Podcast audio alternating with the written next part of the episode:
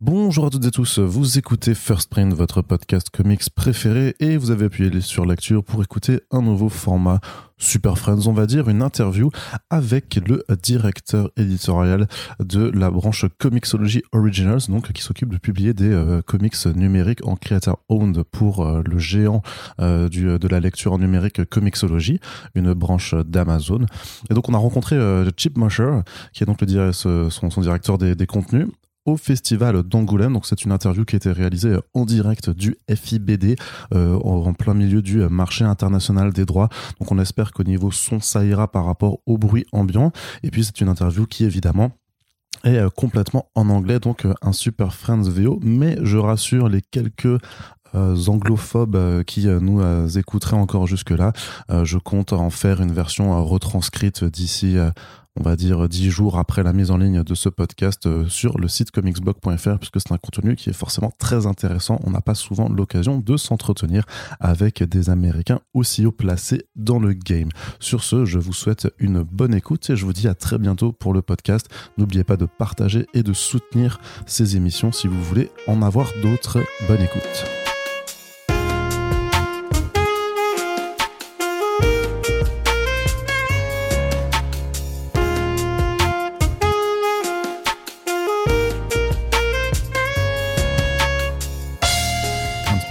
Try to say a few words. Are, are we recording? Yeah. Yes. Uh oh. We are. So you're in danger. danger. Okay. So it's really, really nice to have you, Chip Mosher. Do I pronounce it well? Yeah. Yeah. Okay. So you are uh, head of content at Comixology. I am head of content at Comixology. Yes, I am. Could you explain a little bit to uh, the French readers what does it mean exactly uh, as a job? Well, uh, I am um, internally at Amazon what they call the single threaded leader of Comixology Originals. Uh, so that's basically a, a very uh, arcane way of saying that I run the Comixology Originals program. So, Comixology Originals uh, started as an exclusive digital content program uh, for uh, Amazon subs- you know to provide exclusive content for Amazon subscription services, whether that's Comixology Unlimited, which is US only, Kindle Unlimited, which is more or less worldwide, or Prime Reading. So Prime Reading is probably the lesser known of the three services. With a Prime account, you're you have access to uh, uh, thousands of uh, digital books for free, and so a handful of years ago, we decided to do this program just to add value to the subscription services. And so uh, from there, we uh, we went out to content creators and uh, and and built a creator owned line of comics uh, uh, that's incredibly diverse, if I can say so myself. And uh, you know, and just appeals to a wide range of taste. And uh, and you know, thankfully, people have uh, really liked what we've done. We've won a couple Eisner awards. Uh, we've had a couple Eisner nominations. Um, we've had some Harvey nominations.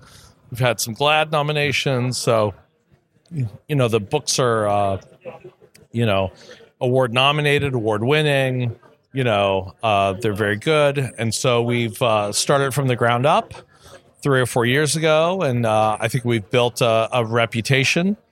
Uh, and uh, just recently, in the last uh, year, we've brought on Jeff Lemire and Jock for Snow Angels. And then we did a eight series deal with Scott Snyder uh, with uh, some fantastic artists like uh, and co-creators Greg Capullo, Francis Manapul, Francesco Francavilla, uh, Jock Tula Lotay, uh, Jamal Igle, and uh, Rafael Albuquerque.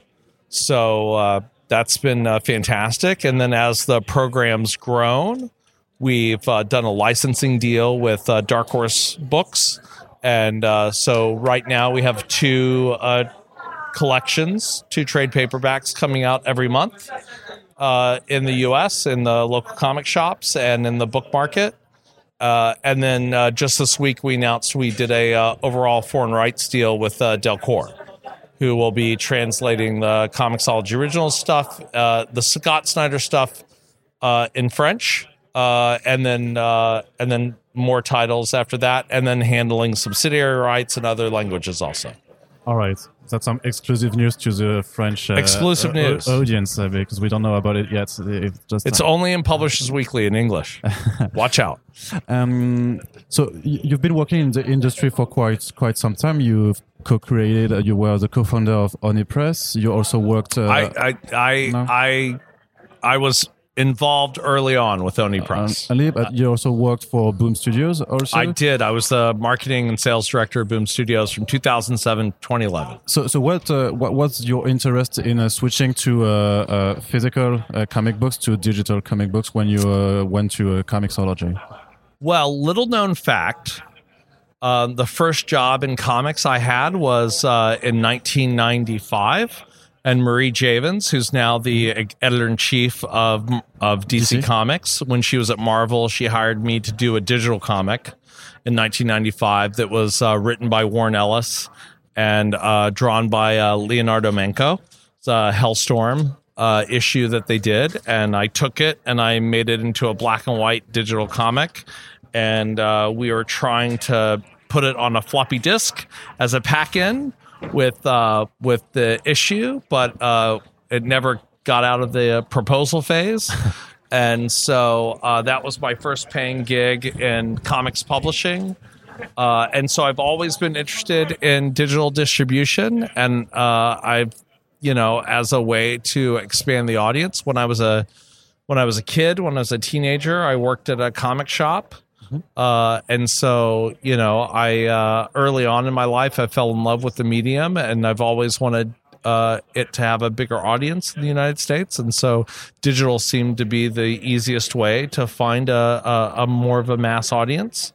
And so, uh, so I've always been interested in digital distribution. And so, when I was at Boom, uh, the iPhone had just come out in 2007, and uh, and the App Store opened up, and Comixology got on the App Store, and then the iPad came out in 2010, and Comixology did the Marvel app in 2010. And so I had built a relationship with uh, with the founders of Comixology, David Steinberger, John Roberts, and Peter Jaffe, as a as a person that would as a vendor that would give them comic books, and uh, and as those as that relationship progressed, um, when the iPad app came out for uh, for Marvel, the second uh, app that Comixology did was the Boom Studios app, and then the next app they did was DC Comics. So uh, so at Boom, I was really uh, instrumental in leading the charge in their uh, digital uh, digital comics foray, and so um, at a certain point around 2010, I did deals with all the digital comics companies, Longbox, which never got off the ground, uh, Panelfly, Comixology, Graphicly, um, MyDigitalComics.com. There's a couple others, and so, and then I was getting the quarterly reports from all of them, and I realized that Comixology was doing, you know, quite best, well. yeah.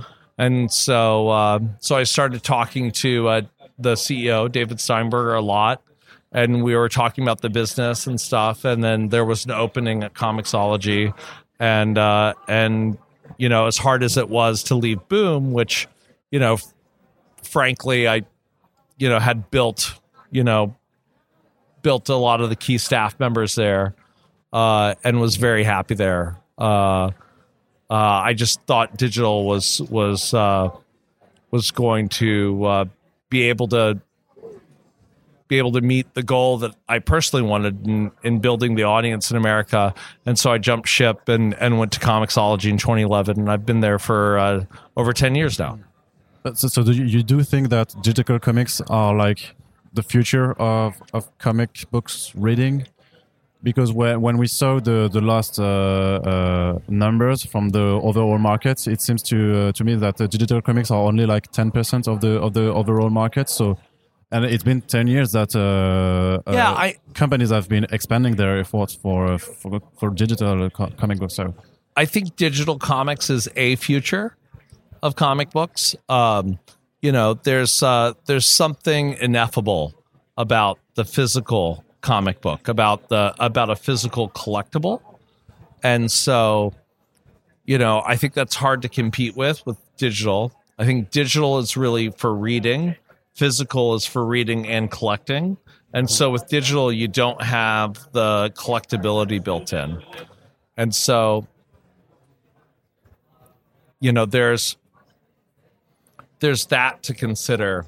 But i don't think there's any any coincidence that if you look at the market growth for comics and it starts in 2011 to 2020 it is a rapid growth because digital has been exposing more people to the medium and there's uh, you know, uh, there's a lot of uh, a lot of people that think that there's digital readers and print readers. There's not a lot of there's not a lot of purely digital readers. There's people that read both, and they you know they'll get into print co- they'll get into digital comics and move to print, or get into print comics and and buy digital. So you know, there's not a fine line that a lot of the the fan base thinks there is.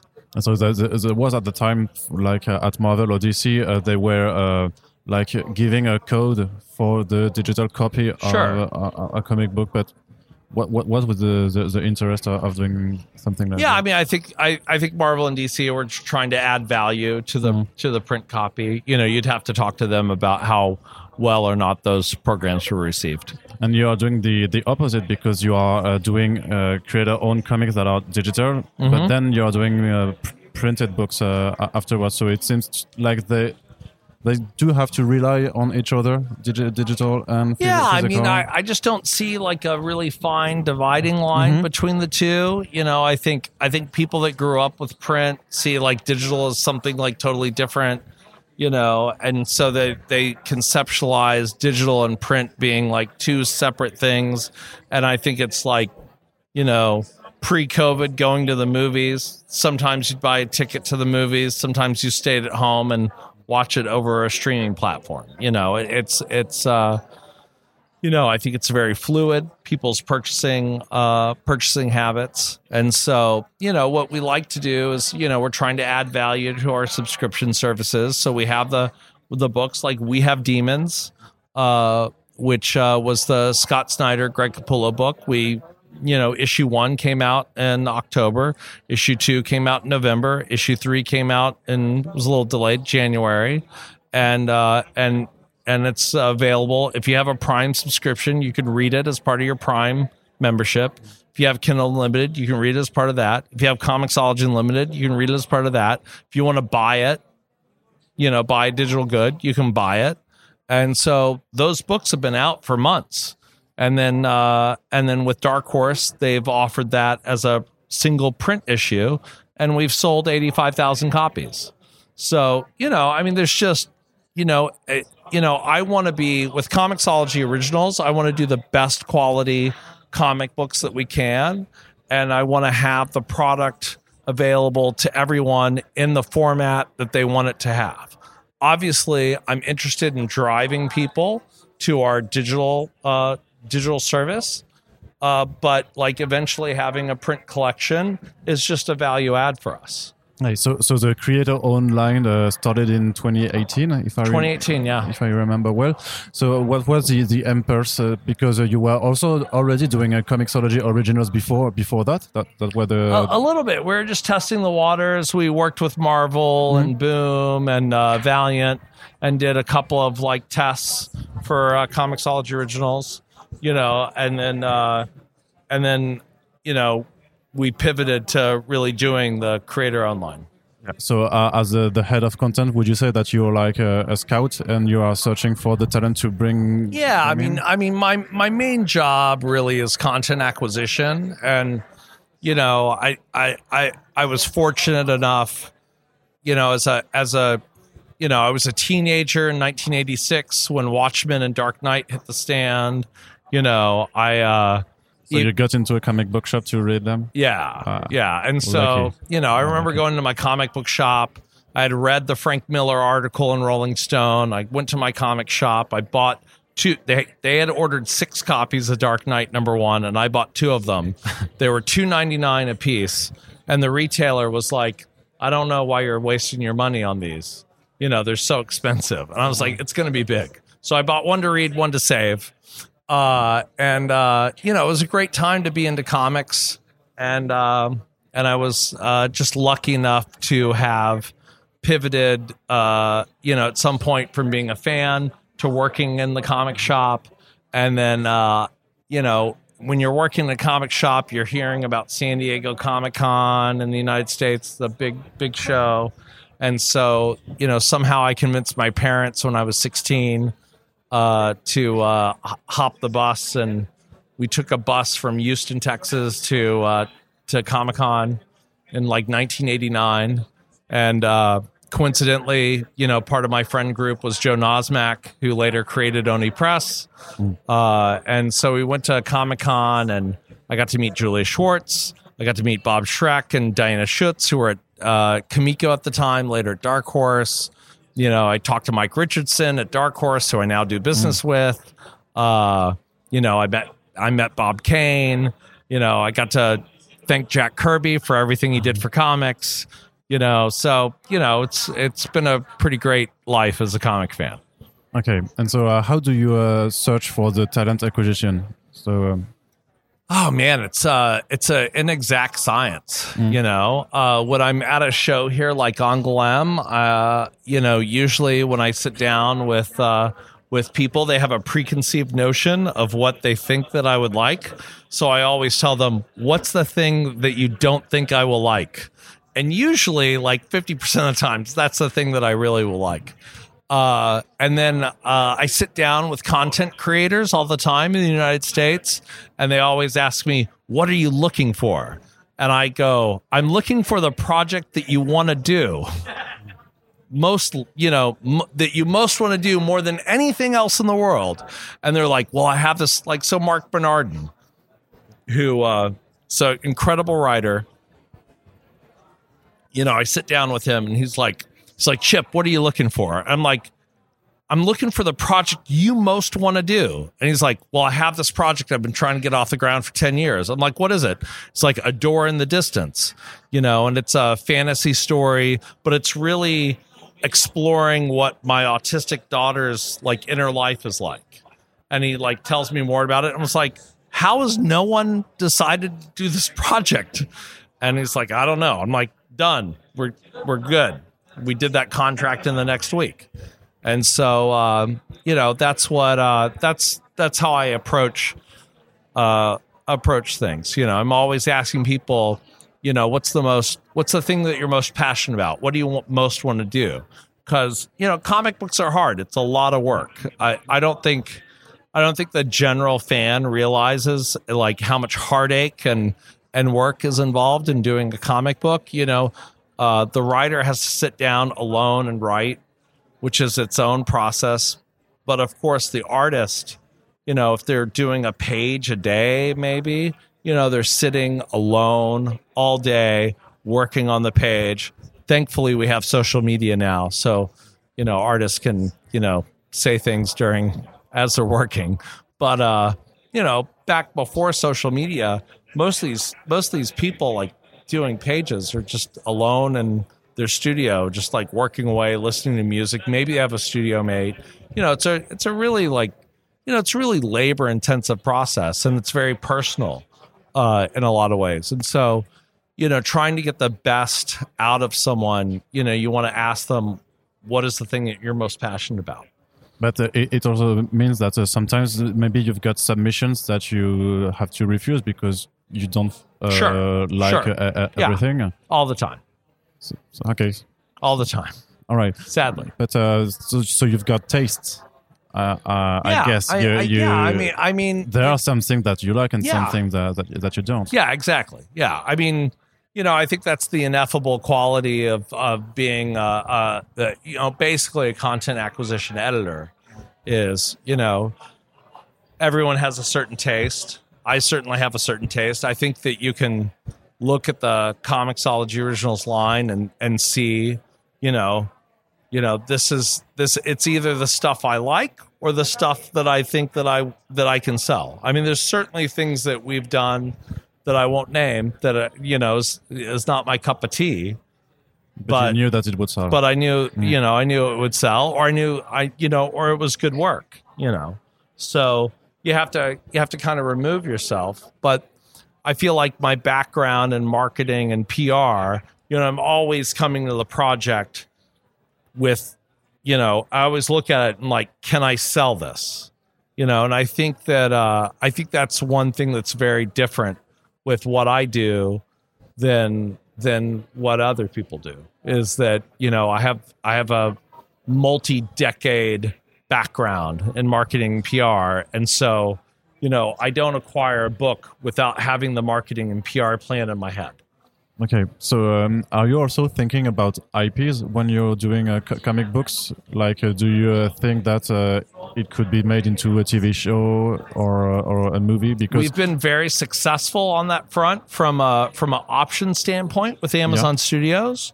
Uh, we have about four or five things optioned at this point, maybe more, uh, depending on when this airs. Uh, and uh, and so that's great, but uh, but my job is to is to deliver content that I think will be attractive to subscribers of Comixology Limited, Kindle Unlimited, and you know Prime Reading.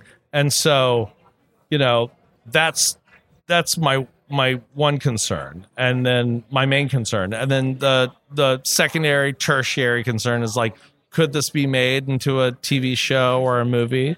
You know, the thing is, is if it's a great comic book, of course it can be made into another medium. So I'm always looking for great comic books. So it just doesn't, you know, I, I've never acquired something that says this is a bad comic book. Maybe it'll make a great TV show.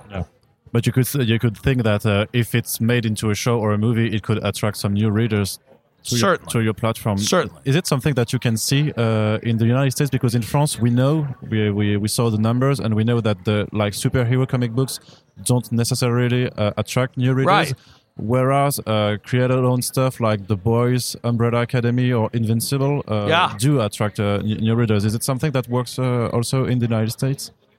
Yeah, I mean, you know, like the Invincible, it's a superhero movie. Boys, superheroes.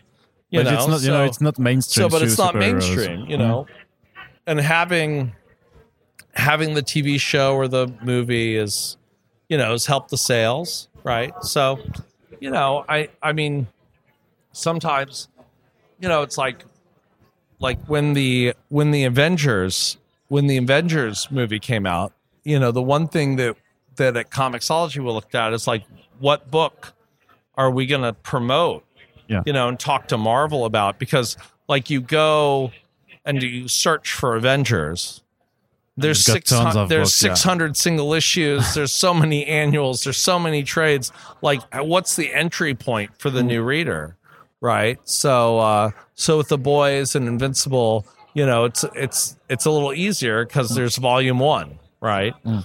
And so that that's great but i you know i i you know it's an interesting question i don't know if i have the answer for you Okay, and uh, do you see uh, like a new uh, initiatives like uh, Substack as uh, a threat to uh, what uh, Comixology is doing? Not really. Not really. You know, I think I think there's a there's an audience for people that want to read comic books over email and you know and you know Because it's still digital comics also. yeah, I mean, you know, it, it it's uh you know, I think it's uh you know, the the more companies supporting comic book creators The better. pursuing Mm. their own vision, the happier I am. Okay, could you tell us a little bit about the, the deal that you signed with Scott Snyder? Did you approach Sure. him? You know, how, how, how did it work? Yeah, so you know, Scott Scott got out of his DC exclusive. He had eight series. You know, COVID was happening. you know, he was looking for uh, for uh, a one stop shop for his uh, for his uh, new company, Best Jacket Best Jacket, Press, and so we had worked with uh, Will Dennis, who you know helped usher in DMZ, Y the Last Man, Scalped, and so. Uh, so the first thing that Will Dennis and I uh, collaborated on was uh, uh, a prequel, Prométhée thirteen thirteen, and so uh, you know, Comixology has a long history with Delcourt, and so um, we wanted to do an international uh, book uh, with them, and and uh, Prométhée, the like twenty six volumes with Bec, you know, and so uh, so we got um, we got Will to uh, pull in Jock and Andy Diggle and Shawn Martinbrough and do a prequel for the American audience, and that just worked out famously. And Will and I started doing more and more work together, and so Will put a, put me in contact with Scott, and we all got on the phone, and Scott was like, "Hey." You know, would you be interested in doing eight series with me? And I was So like, he was a guy uh, "Oh, eight. yeah, and I was like, "Oh, that's really tough." You know, I don't know, man. I don't know. Uh, yeah.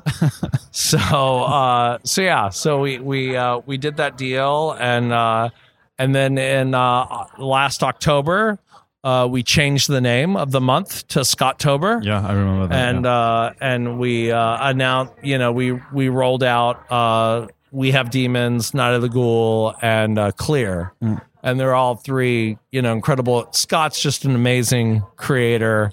The fact that he can juggle so many books, you know, as someone that's written, you know, two comic books over twenty years. Uh, I you know I can't imagine writing as much as as Scott writes. I mean, it's just it's it's uh, it's phenomenal to be able to be behind the scenes and watch his process and how he works and you know and it's just great to be in business with But, him uh, he's a are you- stellar guy Are you also involved in the, the editorial process? Like, do, does he seek uh, counsels from you? Or? you know uh, the the way that we've built Comixology Originals is is is we get the pitch we sign off on it and we let the creator do their thing. You like never- I, I, I- you know i don't want to be involved Mm-hmm. in their in people's creative process. Every once in a while you know there's there's a couple of things here and there. You know like there's some you know with being in the subscription services and being widely available we don't want to have like you know page after page of full frontal nudity and stuff like that you know we're americans. But uh you know i mean uh, other than that we i i'm not like i'm not like breaking story with scott. I mean he's an expert at what he does. He doesn't need me to micromanage Mm. his creative stuff. And he has will you know will dennis who's edited you know uh i think i added it up one time. I think you know of the comics that will's edited that have been optioned for hollywood it's probably uh over a billion dollars with the ip deals that that he's uh he's helped shepherd. So they're fine. They don't need me you know. If someone wants my opinion and asks me i'm happy to give it you know. But mostly i just try to leave creative people alone. I think that's the best course of action you know. They mostly mostly most of the time i think uh, creative people can figure out their own stuff. And i think that's when you get also the most unique unique stories And do you also have like uh, an objective? Like, do you have a, a certain amount of books that you have to put out every month, so, so to get like the the plus the, the plus value that you want to to Comixology? Yeah, I mean, we had a goal of putting out like two series a month before COVID, debuting two new uh, series, and uh, we were getting there, and then COVID happened, and then everything got delayed, and and so uh, I think we did like 16 last year, so we're trying to get back up to 24. Uh, so I, you know, I'd like I'd like to get up to 24. We'll see. You know, But how how did uh, COVID uh, affect the the whole market, digital Yeah, I- market? I I mean, did it? it, in America, digital sales increased dramatically, print sales increased dramatically, manga sales have increased dramatically. I think that's pretty consistent worldwide. Um, you know, for us, because our model, we're paying in advance against royalties, and the content creator is delivering us fully formed content, right? Like the cover, everything's done when they deliver it to us. And so, like, some people got sick, some people had family that got sick, some people had to take care of their kids. So things got delayed, which was perfectly fine. And so, uh, you know, and so, you know, we had a little dip in, uh, in output, uh, and now we're cranking back up. Okay, so I've got last questions about also uh, your work as a writer Uh-oh. because uh, you did uh, a graphic My other novel. hat. Yeah, so you did Blacking Out, Yes. and uh, it is a, a, a graphic novel which is uh, made as uh, if it was uh, A BD, put, uh, uh, yeah. a BD in, in bande dessinée. You did Yeah. it in the Franco-Belge format. Yeah. Uh, why? Why Yeah. is that? Francophile. Fra- oh, okay. Yeah, but you, you you told me just before that uh, you you were uh, going to Angoulême like uh, every once in a year since uh, yeah since so years. so you know i we had uh we had two uh french native french natives working at Comixology yeah Pierre uh, Pierre and Elsa yeah and uh and so uh we started coming to Angoulême. i you know i i had i had been exposed to bd you know in the 80s i read the Moebius books that marvel did and the belial the franco-belgium stuff that belial did from that was from catalan back in the day. And so i always liked that format. And then you know i'm super busy with my day job and i can't write anything longer than like 54 pages anyway or 48 pages. So and i i just i love the size. You know i think the Yeah. size is great. I think the format's great. You know i think the price point for this uh, for the packaging is fantastic. And i i'm a i'm i, I love good design uh and i love uh you know i love good packaging. And so i just you know conceptualize a story as a as a bd uh format. You know it was uh, i originally supposed to be 48 pages. I couldn't quite nail the story in that. And so peter Krause who's my collaborator on it uh added some pages thankfully. And uh and we i you know uh try to keep my lives separate and so i crowdfunded it uh on kickstarter. And uh we eventually raised between kickstarter and indiegogo about $55000 so that was nice. And then uh uh, then we printed it and uh, and shipped it out, and then uh, you know uh, Davide Caci from Arancia approached me about about repping it internationally, and I was like, great. I have so many conflicts of interest, giving my day job that it like you set it up, do your best, and then tell me after you sign the deal. So. uh uh, so it's out in Italy from Star Comics, and it'll be out in uh, out from uh, Delcourt in France uh, in French uh, in, uh, in May. June. Oh, uh, I wrote about it. It, uh, it was in yeah, in June, June not, not, not May, not May.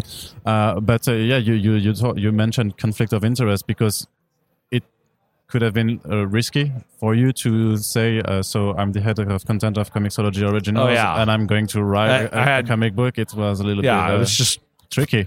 yeah. I mean, I I had to get sign off internally to do the project, which Amazon's like really cool about with uh, side projects, which is great. But I really divorced myself from all the business dealings. So, So- How, how did you pick uh, Peter Krause? How did you pick your artist? Peter Oh, Krause? Peter Krause. Oh my gosh. So uh so Peter and I go way back to Boom Studios. So uh you know, we worked together a lot on Irredeemable, which the movie uh just been optioned. Just Mm. optioned. So uh so uh probably the most fun thing that I did as the marketing and sales director at Boom Studios was uh coming up with the Irredeemable marketing campaign which was built around Mark Waid, who, you know, up until that point was known as do, doing very like, you know, sort of silver age, very happy, classic comics, you know, feel good comics. Uh, and so, uh, it- you know, outside Kingdom Come, which is maybe not that happy, but right before Irredeemable, he'd done this, he did this flash run Flash, that was very Silver Age. And so, uh, so I came up with this crazy idea in the shower. I was like, you know, I'm always having my best ideas in the shower. and I came into Boom and I, I called up Mark and I was like, I was like, Mark, I got this great idea. So I'm just going to buy ads all on the comic book news sites.